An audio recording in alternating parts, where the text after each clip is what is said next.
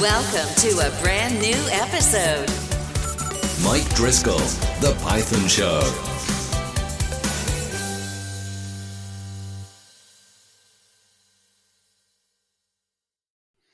Hello and welcome to the Python podcast. Thank, or Let me start over. Hello and welcome to the Python Show with Mike Driscoll. Today we welcome Anthony Shaw as our guest for today's show. Welcome, welcome. Hey, everybody. Yeah, thanks for coming. Um, I always like to start out my show by asking our guests to just tell us a little bit about uh, your journey to Python and what you like about programming. Yeah, sure. So I my journey to Python um, came later, I guess, in my, well, I mean, maybe I'm in the middle of my career, but it came later in my career. I didn't start with Python. I started with other languages, um, C, C plus plus, uh, P H P, um, Java, pretty much anything other than Python. Um, and then I just kind of came across it once, uh, wanting to contribute to a library called Apache libcloud, uh, which is like a cloud okay. abstraction library. Um, and I got stuck in a hotel Uh, when I was traveling um, mm-hmm. because I got like an ear infection and I couldn't fly onto the next mm-hmm. destination. So I had to stay where I was for a few days. And mm-hmm. uh, so I decided to sit uh, in the hotel room with not much else to do um, and watch some courses and learn Python. Uh, so yeah, mm-hmm. that's how I ended up doing doing Python. I think that was twenty fifteen, I think that was. That's um, cool. So about eight years ago, yeah. Um and contributed a bunch to that project over the years and and then tried to build up on my Python skills. Um, yeah, so my journey to programming hmm. I, was kind of a lot, lot earlier. So when I was a kid, um, really uh, hated school. so um, Yeah. Yeah, so I well, had keen interest in other things um, mm-hmm. and working on my computer was one of those. Um, and I would take anything people could find. It was a lot harder in the the nineties and the early two thousands to yeah. get access to software and to learn things. Um, you couldn't just browse the internet and download all this cool open source stuff. Um, mm. So people had given me compilers that uh, in a box, you know, with all the floppy disks and stuff like that that they didn't mm. need anymore, and and given me books. And um, when I was thirteen, fourteen, I had a a paper round delivering newspapers, and mm-hmm. quite a lot of the money that I'd made on my paper round I'd spend in like the bookstore um, buying programming books. yeah. Which is maybe a bit unusual, but um, yeah, that's a great, that was a great way to learn. Like you could go and buy these huge, big, thick books and mm-hmm. sit. I remember them. Sit and read an entire language in a, um, you know, in a few weeks, or at least the bits of the language the author wants you to know about. So yeah. Yeah, I, I used to, I feel like I, for a while in my college years, I was collecting uh, programming books, and they're all, you know, nine hundred page books, it seemed like. Yeah. yeah, there was a secondhand computer bookshop in uh, in a town where I ended up going to university uh, in mm-hmm. the U K. Um, and it was like a secondhand I T bookshop, which is really niche. Um, yeah. And sadly, it closed down, but that was a really good resource because those books were expensive. Um, they are. So, you know, you could just go in there and pick up um, a whole bunch of things for next to nothing um, and go through yeah. them and then and then go and give them back. It was almost like a library, but I always found I did go to the libraries um, where when I was at high school, and they didn't really have much. Or, or if no. they did, if it was really out of date. So it's kind of like, oh, I can learn Java one point three, but um, yeah, it's not yeah. much use. I usually see the dummies books thing. That's about the, the extent of libraries typically. And I don't find those. I think they're a good way to explain stuff like Microsoft Word, but not so much for explaining a programming language. Yeah, it's a good brand. Um Like it's a, it's a nice idea and it's very approachable. Um, mm-hmm. But yeah, there was that in twenty-one days um, series. Yeah, um, like learn C plus plus in twenty-one days. Uh, I really enjoyed that book in particular, the C plus plus one. And that mm-hmm. kind of focused more on um, objects and inheritance and uh, class design and stuff like that, rather than a lot of the sort of low-level C++ stuff. Um, and cool. Definitely a lot of what was in there when I learned that, that was twenty plus years ago, um, has completely changed anyway. C++ has changed yeah. dr- drastically since then. Yeah, I, I was working for a company a few years ago, and they're they're using C++, and I was on, I think, version seventeen or something. And I was like, wow, I didn't realize so many versions had been released in the last few years. So it's it's cool to see it it's, still has accelerated development going on with it. Yeah, I don't understand the versioning. It go, it went from seventeen to twenty, and I don't know what mm-hmm. happened to eighteen and nineteen. I don't follow it closely enough, but yeah, uh, at the moment you're either on seventeen or twenty. They're the they're the two options. So, huh? Wonder if they got forked in some weird way, kind yeah. of like Python two and three or something. Yeah, possibly. Anyway, uh, moving on. Uh, what are your favorite Python packages or modules? Um, so I like, uh, I really like testing. Um, mm-hmm. So when I'm working on an application, um, or I'm publishing a package or developing a package, um, kind of getting that sort of stability in the code, and also like really kind of testing it out and working out different behaviors and trying to make it as mm-hmm. robust as possible. Um, I will spend a lot of time, uh, if I can, trying to automate the testing and trying to introduce testing. So, Uh, from yeah. that perspective, PyTest is my favorite testing library, I guess. Um, okay. Uh, got into projects that have used unit test and have rewritten the tests in PyTest because it just ends up being so frustrating. Um, yeah. And just so, so much extra code. Um, but yeah, love love PyTest. Um, hmm. And then different PyTest extensions as well. I try not to do use too many because PyTest is moving quite quickly at the moment. Um, Yeah. They kind of went maybe similar to C++, but they, you know, went version three, four, five. I think we're on six now, um, mm-hmm. and not that many breaking changes, but uh, there are still some. Um, and if you relied on tons of PyTest extensions, it just makes your life uh, a bit a bit harder. So yeah, yeah. no, I love uh, using PyTest and um, yeah, building up, trying to get as much testing as I can into projects and packages. Um, and automating mm-hmm. that, because um, pretty much everything I do is open source, um, yeah. and I want people to contribute to those projects.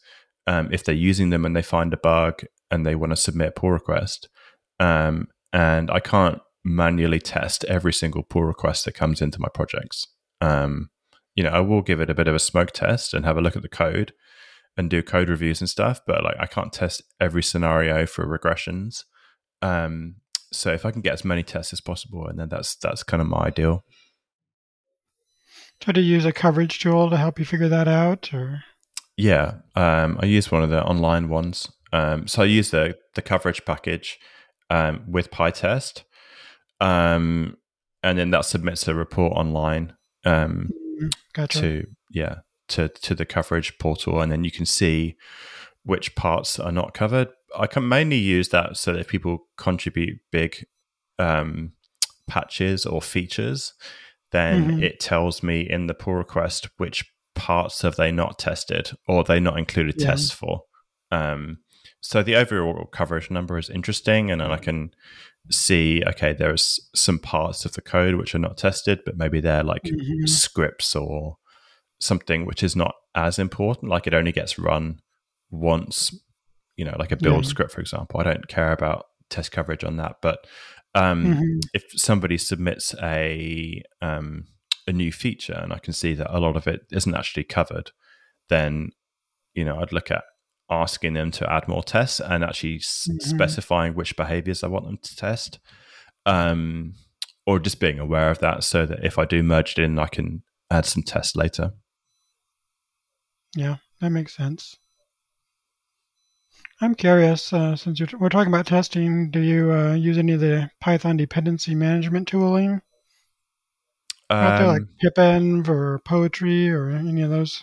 Not really, no. Um, the I use f- mostly do maintenance of packages. So, um, mm-hmm. and my environment is is a bit of a mess as well. It's not a mess, it's just a bit complicated. Okay. um, because I, I do, do work on CPython, and uh, actually recently I was doing some work on PyPy as well. So, um, mm. you know, I've got like, I don't know how many versions of Python installed on my machine, but it's a lot. Yeah. Um, like every every version you could possibly think of, and then different versions mm. of that as well. Um, so yeah, I found those tools have, have just caused a lot of issues that weren't really worthwhile. I tried PyEnv. Okay. Uh, I found that was really helpful for automating building Python from source. Um, mm. Like if I wanted to test a package with debug P- Python in debugging mode, which you have to compile mm. it from source to get that. Um, PyEnv was kind of helpful. Uh, I did look at Poetry, but um, yeah, I'm still fairly happy with the requirements. Um, uh, yeah. Text files, and actually on one project um one of my colleagues introduced pip compile, um mm. so you give it a requirements.in file, um and then it basically, you specify the high level requirements, the ones you really care about, um mm-hmm. and then what versions of those, then it resolves those down to a full requirements.txt by mm. kind of doing a pip freeze, but it's like instead of doing pip freeze and then saving that as a requirements.txt, Um, you create a lot of issues for yourself because you've just pinned everything. And then yeah. if there's a patch or a bug fix or even like a security fix for one of those packages, um, you don't know whether it was one that you specifically wanted or if it was a dependency of a dependency. Uh, mm-hmm. So pip, pip compile is actually pretty, very simple. I like it to be simple. Nice. Um, Me too. Yeah, totally gotcha. Yeah, I, I like the Poetry's idea, and I, I'm not dissing any people who use it, but I, I've had problems with lock files doing weird things, especially in Git. And, you know, it, depending on the repo you're working with, you have to use them, but they, it can take a lot of work to to iron out those little issues. And I want to work on my code. I don't want to work on... Uh, a lock file, so to speak. Yeah. So. Um, yeah, I've enjoyed using Flit for packages that I maintain. Okay. Uh, just to get the build and the publish, um, those two things nice and simple. Especially there was quite a lot of changes to setup tools.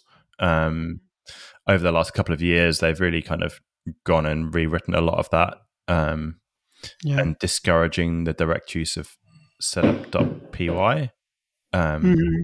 So and I kind of learned learnt Flit and thought, oh, I'll just stick with this. This is a, I've got two commands, uh, Flit build and yep. Flit publish, and that does what I want. So, um, yeah. Nice. That does sound really easy. So, let's see. Could you tell us a little bit about uh, how you came to write a book about Python internals? Yeah. Um. So I guess in my programming journey, I got to a point where I was interested in compilers, um, mm-hmm. and Python was the language that I knew uh, the most about. So I thought it made sense if I'm going to learn about a compiler to start with Python. Um, yeah. And it started off as a blog post for real python dot com. Mm-hmm. So I did a, a pretty long blog post, which was a sort of the early version of the book, I guess. Mm-hmm. Um, where I wanted to look at, um, I guess the grammar and like how it compiles the code and um, yeah. what are the different data structures it uses, and um, and then cover some different topics and stuff like that.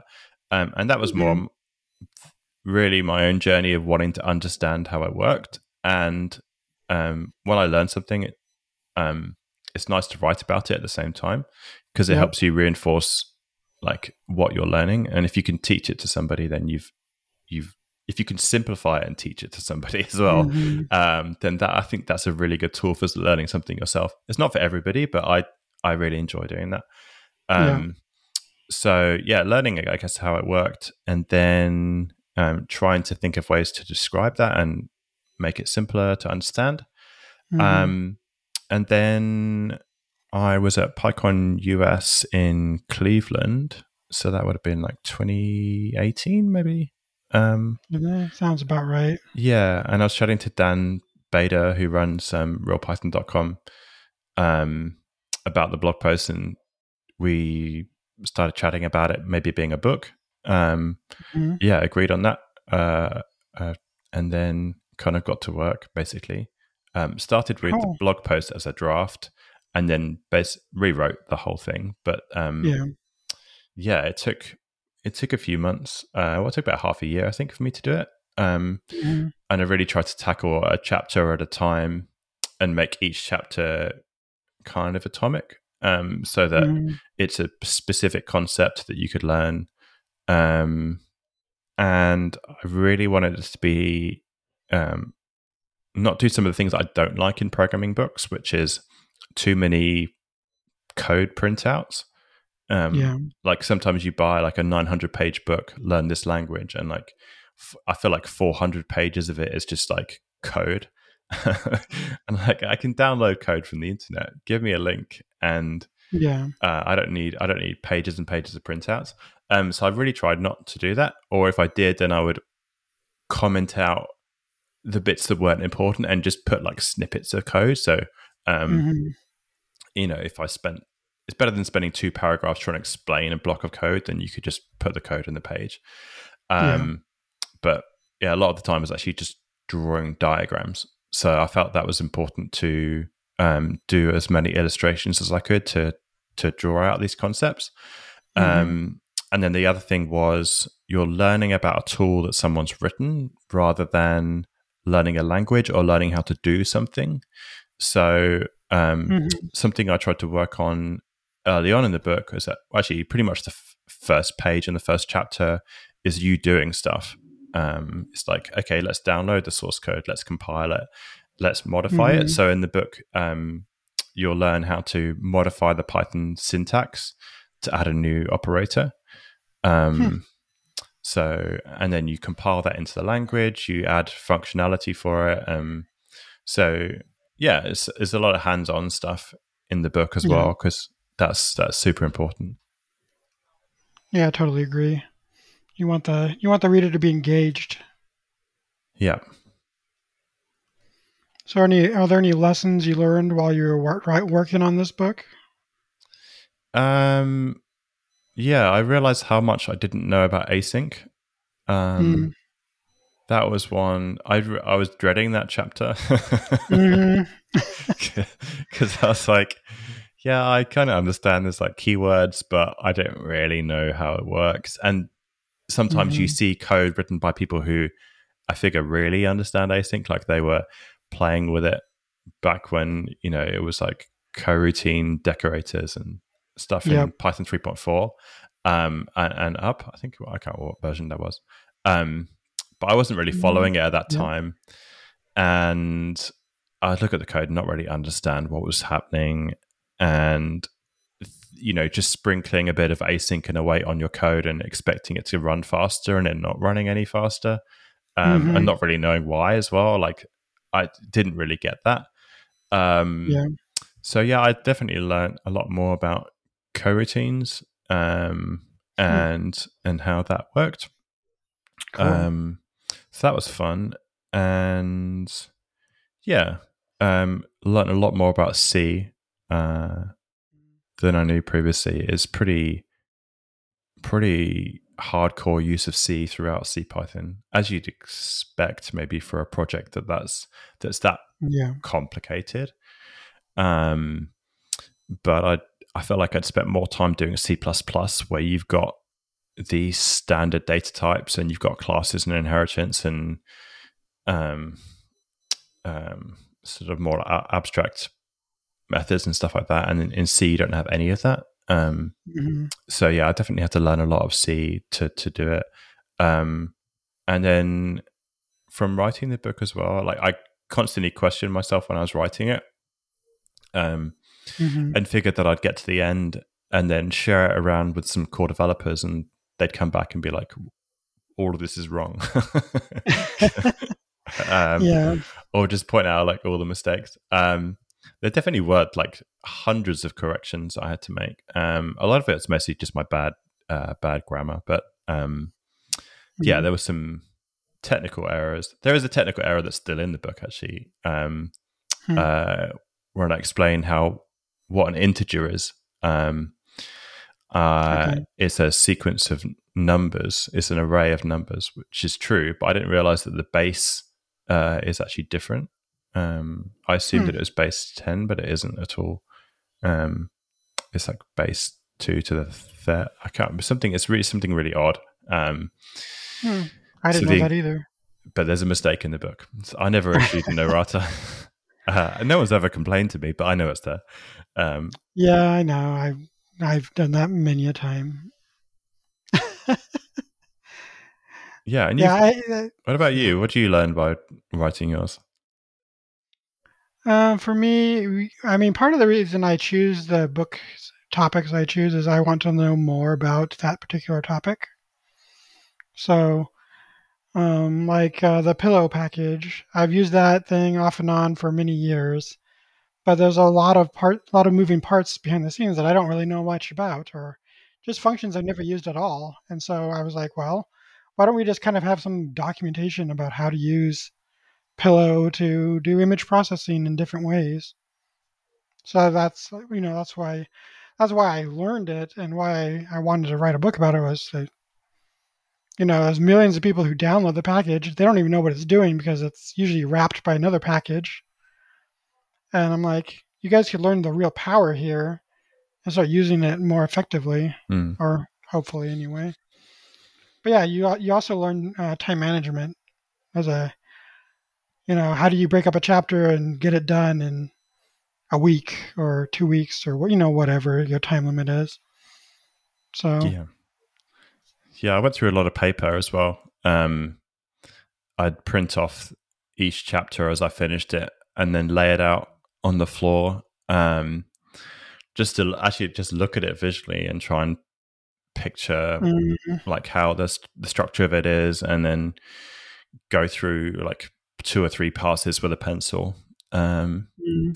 So yeah, I went through, uh, sadly went through a lot of paper, um, mm. and then shredded it all and composted it. So it was, maybe it's going back to the earth, but um, yeah. yeah, it's still still not ideal. I spoke to Luciano uh, Ramalho, who um, wrote the Fluent Python um, mm. uh, books. He's, he said he does a similar thing. He pins, he prints the chapter out and pins it on the wall. Um, Hmm. And then looks at it on the wall and reviews it that way. So, yeah, it's helpful to do that. Yeah, I think I rely too much on on uh, electronic tooling to do my reviews, but that's a that's probably a good way to do it. Hmm.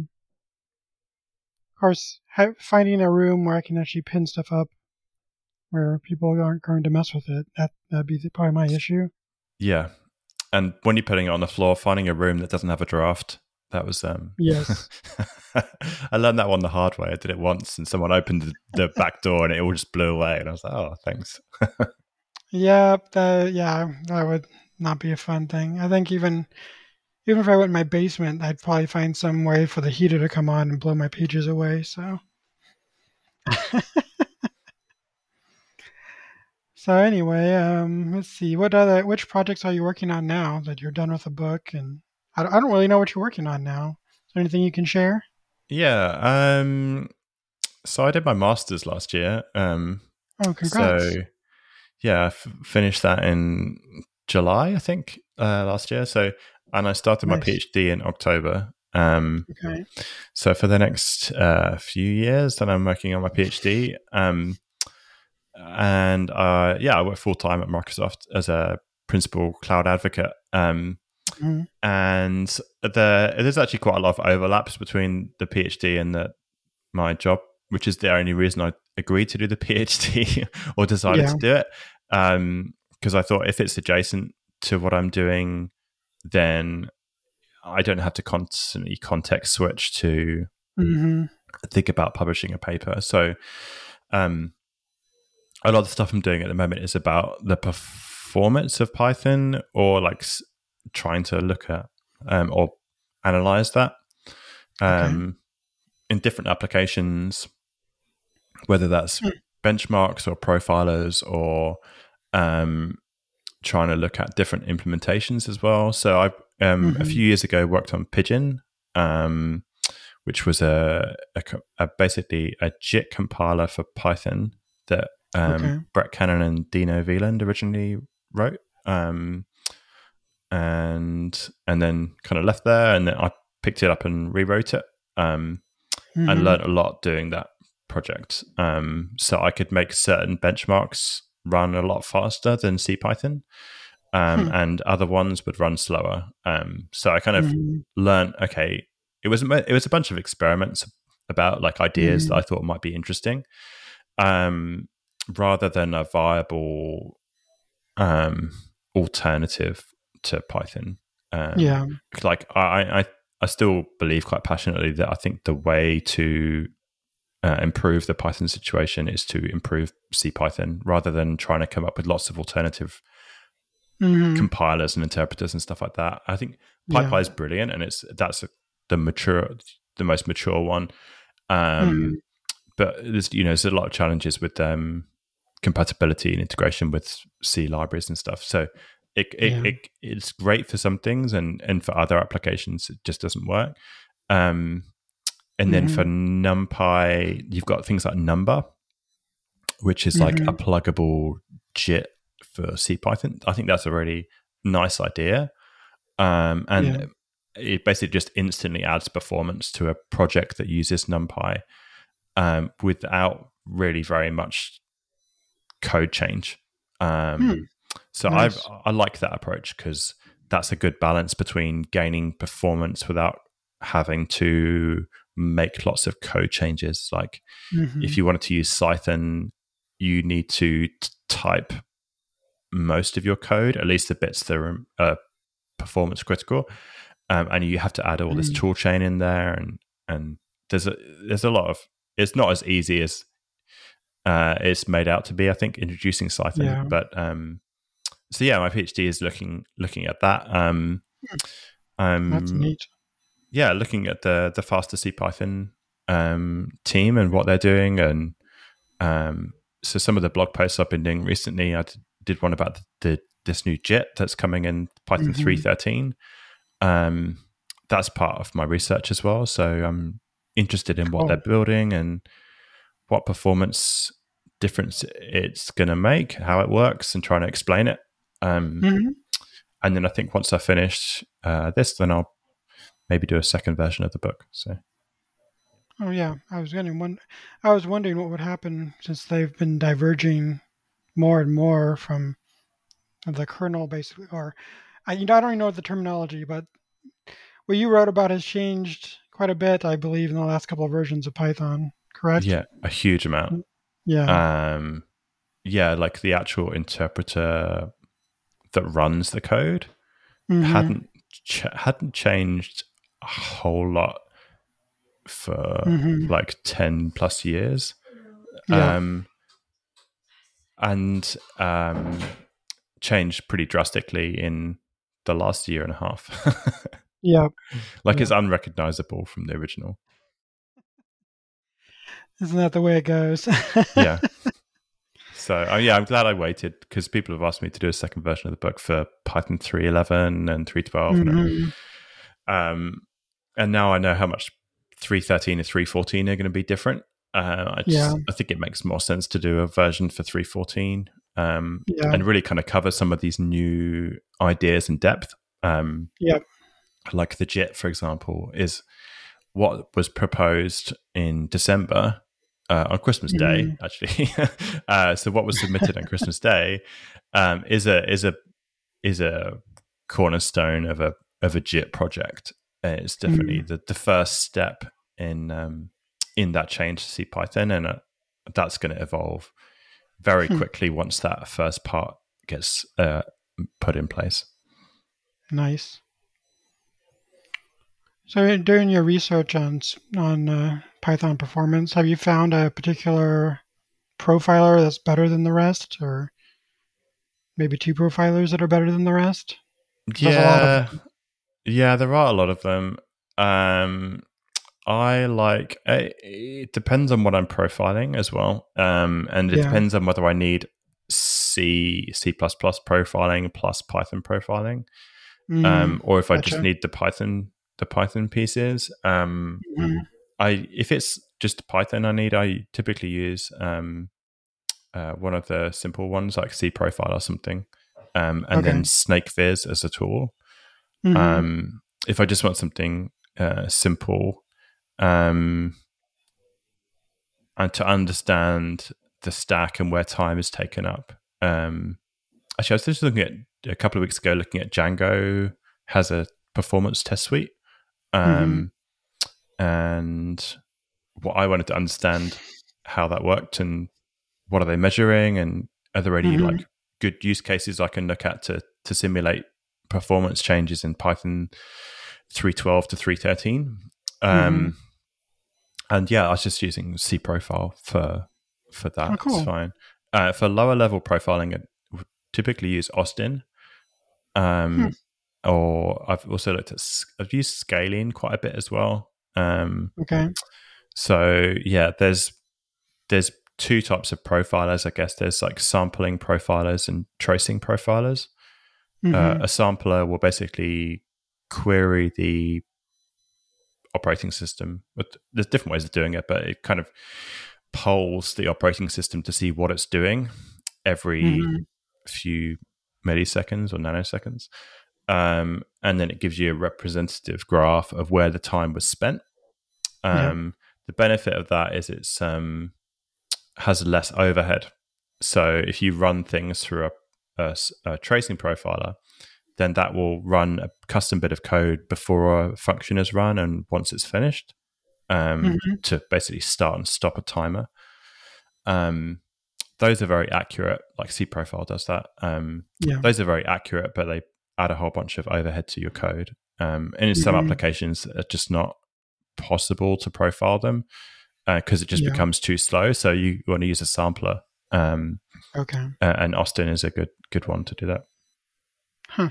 I haven't tried Austin before. I'll have to check that out. Yeah, it's hard to use on Mac. That's the only issue. Um, okay. Yeah, it's easy on Windows and easy on Linux. Um, hmm. Mac has a whole bunch of security uh, constraints. Um, hmm. You can't just sample other processes and manipulate them. Mm-hmm. It's pretty locked down, so yeah. That's that sounds like a good tip. I'll keep that in mind. Um, are you able to tell us anything about what any Python projects you're working on at uh, Microsoft? Yeah, um, and probably a couple of things. At the moment, we're doing a lot of work on uh, A I, which should probably be unsurprising to your listeners, because um, mm-hmm. it's the topic du jour, I guess. Um, yeah. So one project is a it's a chat uh, RAG application. So RAG is read augmented generation. So when you hmm. use um when you use gener- generative A I and you ask it a, a question, um, mm-hmm. then RAG base uh, simple version of RAG is basically it's appends to the bottom of your question some context and data, which could be fetched from a database or hmm. uh, searched from somewhere. So okay. um, something we're, we're looking at a lot is, um, I guess, different search approaches. Um, mm-hmm. So this is where vector databases come in play. Um, so hmm. when you do a search, instead of doing like a traditional search, um, where you just search for the word or like the word maybe with a couple of typos, Um, mm-hmm. it looks at words which are similar or sentences which are similar within a, a document or a pool of documents or a database. Um, hmm. So yeah, a vector a vector search is, is a way of doing that. Um, mm-hmm. Is basically because when you use a chat app, you you don't want to use it like a command line tool. You don't want to yeah. have to put things in quotes. Like if you do it, if you do a web search, you, it's keyword search really that you're doing. Um, and it ignores a lot of the other things, like if you put in and the, like it doesn't really include those. It looks at, okay, these are the keywords that are most important. And that's why you don't typically use a web search and type in full sentences. You just mm-hmm. type in a bunch of keywords. Um, whereas chat apps are quite different because you would write out sentences or f- complete paragraphs explaining what you want. Um, so the way that it kind of does the search and approaches that has to be quite different. Um, so yeah, we're uh, working on that at the moment. We've got this um, sample project that uses Flask. Um, it uses the OpenAI Python S D K. Um, it uses uh, TikToken, which is a Uh, Python tokenizer for for for use with OpenAI's um, A P Is, mm-hmm. um, and we're using um, some different vector search tools uh, as well. So yeah, that's something mm-hmm. doing a lot uh, at work at the moment. So um, yeah, there's a f- there's nice. quite a few people working on that project, and a lot of customers have picked it up because it's open source. Um, And they can see how it works. We designed it as a template that they can take that, give it their own data. Um, mm-hmm. Like the example we give is, here's a bunch of P D Fs of like company policies on uh, things and like product brochures for a fictional company. And then in the chat app, you can ask it, oh, does this uh, does this product have this, and does it do this thing? And um, And you can ask it questions about the policies, uh, and it will basically do that kind of vector and semantic search on the on the documents, mm. um, and then the chat app will give you a uh, like a full response based on that data. Yeah, hmm. Interesting. Is this just something that you like run in a web, kind of like in a web framework? Since you mentioned Flask. Yeah. Um, so Flask, Flask kind of runs the. um the the front end really so okay. Well, the front end is JavaScript, but like it, it runs the I guess the capturing of the question from the user and processing and streaming back the response from the uh the back end. Okay. Um and then the the Flask app also does um when you give it your own documents and your own data, you have to chunk those up. You can't just mm. upload a, a P D F. We'll, yeah. we'll probably get there in the technology, I reckon, within six months, where you can just give it P D Fs and stuff. But at the moment, you have to um, you give it a series of tokens and chunks. Um, so you have to basically read the text and um, chunk it up and stuff like that. So yeah, that's been really interesting to learn um, hmm. all cool. this new technology and how it works. And Python is basically the It, the, the choice for like all of this A I stuff. Um, for machine learning, it was already in data science, but um, the generative A I technology that's coming out, like people are using Python. I'd say like eighty percent um, of nice. adoption is Python. So it's this whole new area. Um, like there's a project called LangChain, which is mm-hmm. really popular, um, but it didn't exist until like a year ago, I think. um, yeah. That, yeah, you can kind of glue all these technologies together. It's really cool. That is cool. I'm I'm excited and a little a little scared to see what comes out of this. So yeah, I'm I'm excited when you when I use the technology and see like what you can do with it.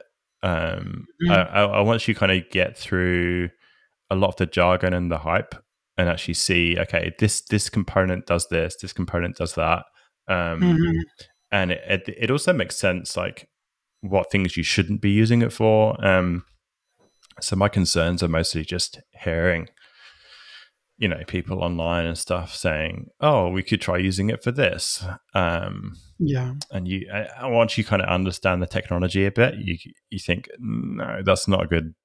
That's a terrible idea. Like it's not going to yeah. give you um, reliable.